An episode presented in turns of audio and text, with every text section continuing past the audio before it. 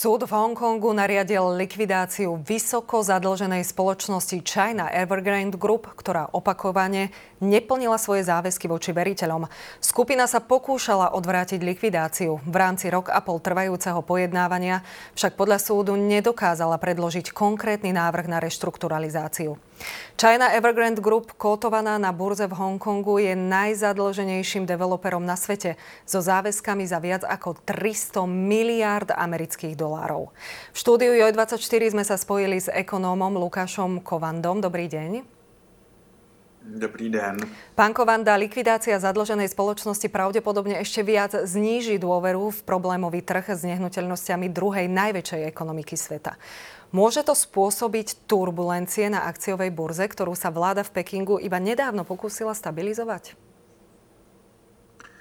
Může, ale spíše se domývám, že půjde o dlouhodobý proces úpadku zájmu mezinárodních investorů o investování v Číně, a to jak v Číně jako takové, tedy té pevninské Číně, tak i právě v Hongkongu, eh, protože eh, ten soudní příkaz k likvidaci Evergrande byl vydán soudem v Hongkongu a je nyní velká otázka, do jaké míry a zda vůbec ovlivní aktivity této firmy na pevninské Číně, tedy mimo Hongkong. Každopádně, ať už to bude tak či onak, eh, tak vlastně hm, ta hodnota nebo ten, ta atraktivita akcí čínských firm v očích mezinárodních investorů půjde dolů a to znamená, že příliv kapitálu do Číny ochabne. Eh, už tak ochabuje kvůli zátahům čínské vlády na třeba technologické společnosti, takže v podstatě ta dnešní zpráva je eh, velmi špatnou zprávou ohledně budoucích perspektiv celé čínské ekonomiky, která, jak jste řekla, je skutečně druhá největší na světě. Čínsky sektor nehnuteľností, ktorý spolu so stavebníctvom tvorí približne štvrtinu HDP krajiny, je kľúčovým pilierom hospodárstva a v uplynulých desaťročiach zažíval naozaj veľký rozmach. Aký to môže mať konkrétny dopad na čínsky finančný systém a celkové ekonomické zdravie krajiny? Je opravdu eh, pravda, že eh, ten čínský nemovitostní sektor prochází turbulencemi a těžkým obdobím už delší dobu. Tudíž eh, vlastně toto je do určité míry očekávaná situace. Eh, to, že eh, společnost Evergrande je v problémech, to se vědělo delší dobu.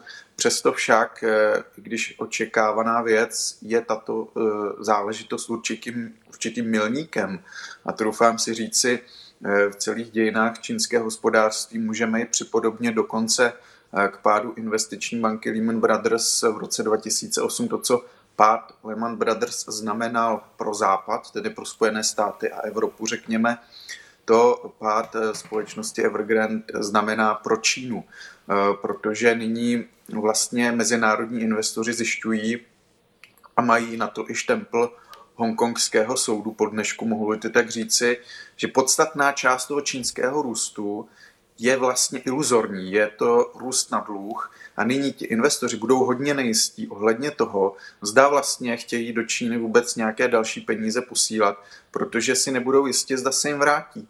A e, do jaké míry vlastně tamní růst je skutečný, opřený o, řekněme, růst produktivity, reálná čísla a do jaké míry je prostě vybájený, vymyšlený podepřený dluhem a stavbou třeba měst duchů a neprodejnými realitními objekty, protože Čína je známá tím, že se tam stavělo hodně, dlouho se myslelo, že si takováto eh, nabídka nemovitostní zajistí svoji poptávku, ale nyní vlastně eh, ten nemovitostní sektor vykazuje obrovskou předluženost, čehož právě důsledkem je pád eh, Evergrande a nyní investoři vlastně si nemohou být jistí, kdo je další na řadě.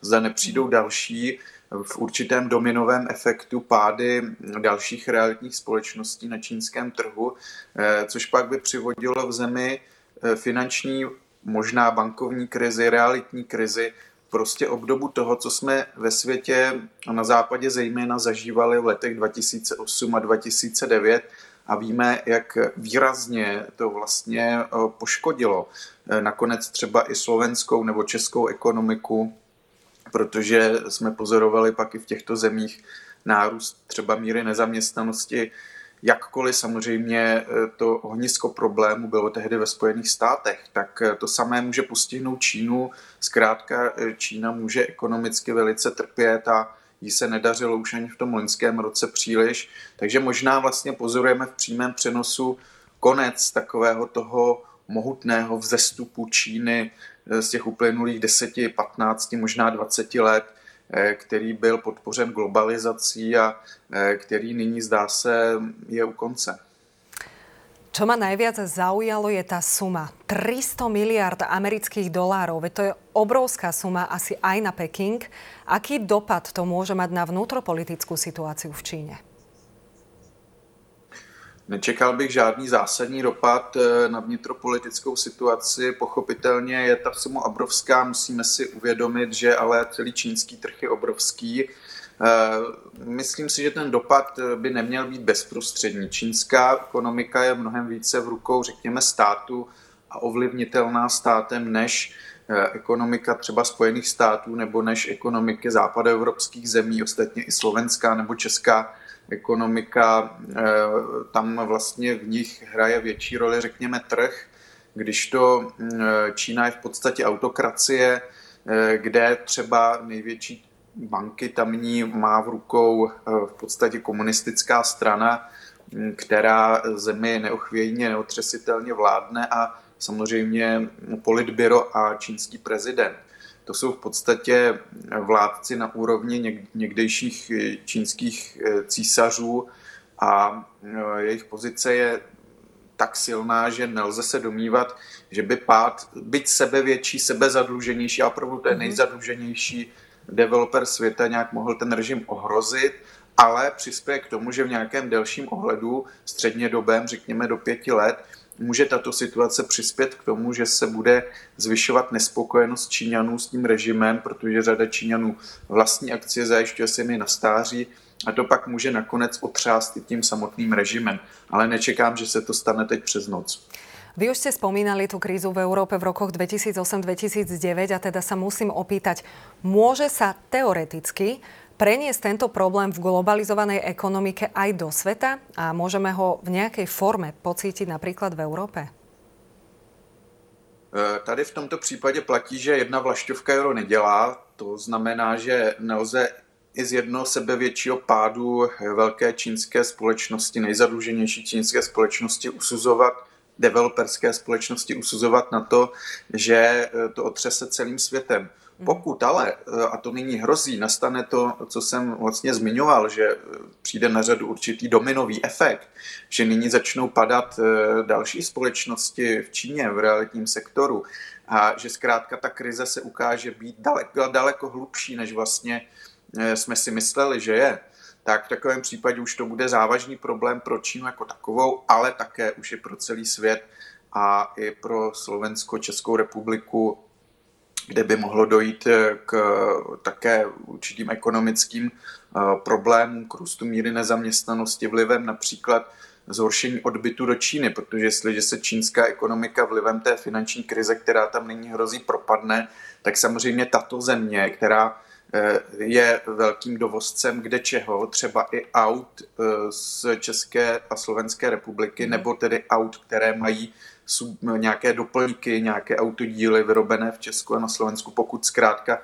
v Číně nebude poptávka po těchto vozech, zprostředkování po těch autodílech, tak zkrátka mohou nakonec přijít o práci i lidé v České republice a na Slovensku, protože samozřejmě tyto dvě země jsou vysoce závislé na vývozu automobilu. A to je jenom jeden příklad eh, z mnoha, co vše se nyní může dít, ale zejména tehdy, pokud se ta krize v Číně dále rozroste a nebude tedy jenom eh, znamenat ten pád, který nyní komentujeme, to znamená Evergrande společnosti. Musel by to být tedy hm, hlubší a řekněme plošnější problém čínského nemovitostního sektoru a celé tamní ekonomiky, abychom to pocítili na Slovensku nebo v České republice v podobě třeba růstu míry nezaměstnanosti. Na druhou stranu, a to ještě je pozitivní, pokud se zatřese čínská ekonomika, tak to zase znamená třeba levnější pohonné hmoty eh, pro Slováky i Čechy, protože Čína je velkým konzumentem ropy, největším dovozcem na světě. Pokud vlastně by tamní ekonomika se propadla dramaticky, tak to bude znamenat zlevnění pohodných hmot jak na Slovensku, tak v České republice a to poměrně výrazné, troufám si říci. No tých scenárov je niekoľko, nám teda neostáva nič iné, iba čakať, že či to bude jedna spadnutá kocka, alebo to domino spadne celé. Ja vám ďakujem veľmi pekne za rozhovor. Rozprávali sme sa s ekonómom Lukášom Kovandom. Děkuji za pozvání, hezký den.